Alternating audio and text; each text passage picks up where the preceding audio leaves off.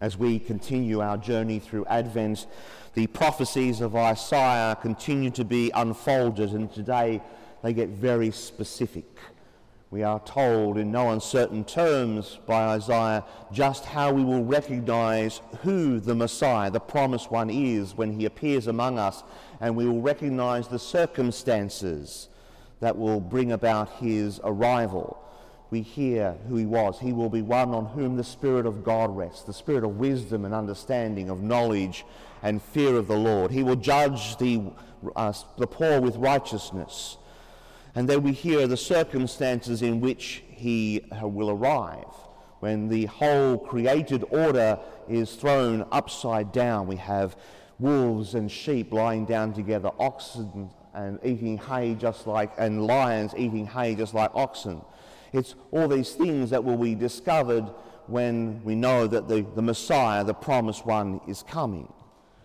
Now, looking back at that reading from Isaiah in the light of the incarnation, we know it has been fulfilled when Jesus comes among us as a child in Bethlehem. But back then, it was still yet to come.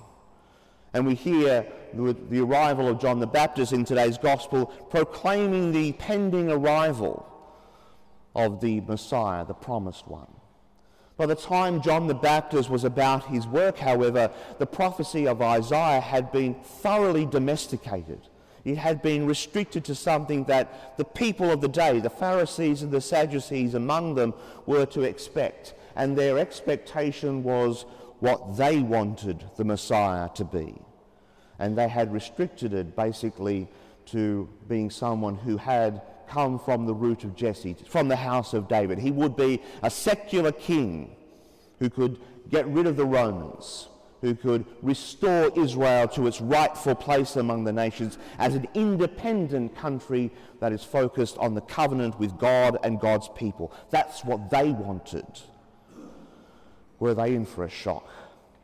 Because that's not what God sent as we look back now in the light of the incarnation, we see exactly what happened. And the message that John the Baptist proclaimed, as we hear, was, was forceful and forthright.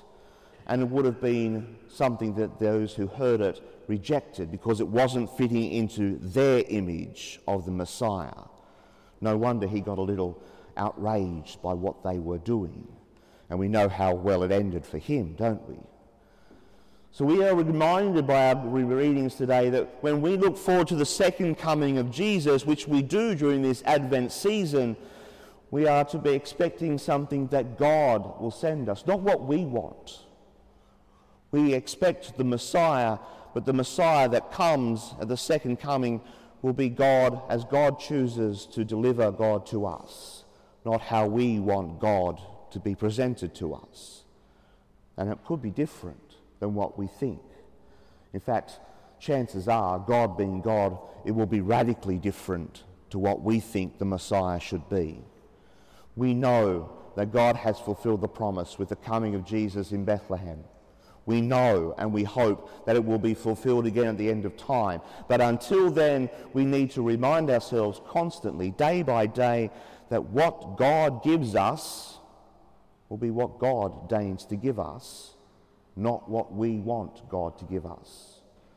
If we go around creating our own messiahs, if we go around creating expectations of what God should do for us, then we will be radically disappointed. We are called as faithful disciples to be open to what God will give us, not what we want. So, as we continue our Advent journey, as we prepare to celebrate and remember the fulfillment of that promise for the first time in a small town called Bethlehem, let's be prepared to receive God as God chooses to give himself to us and not how we want God to give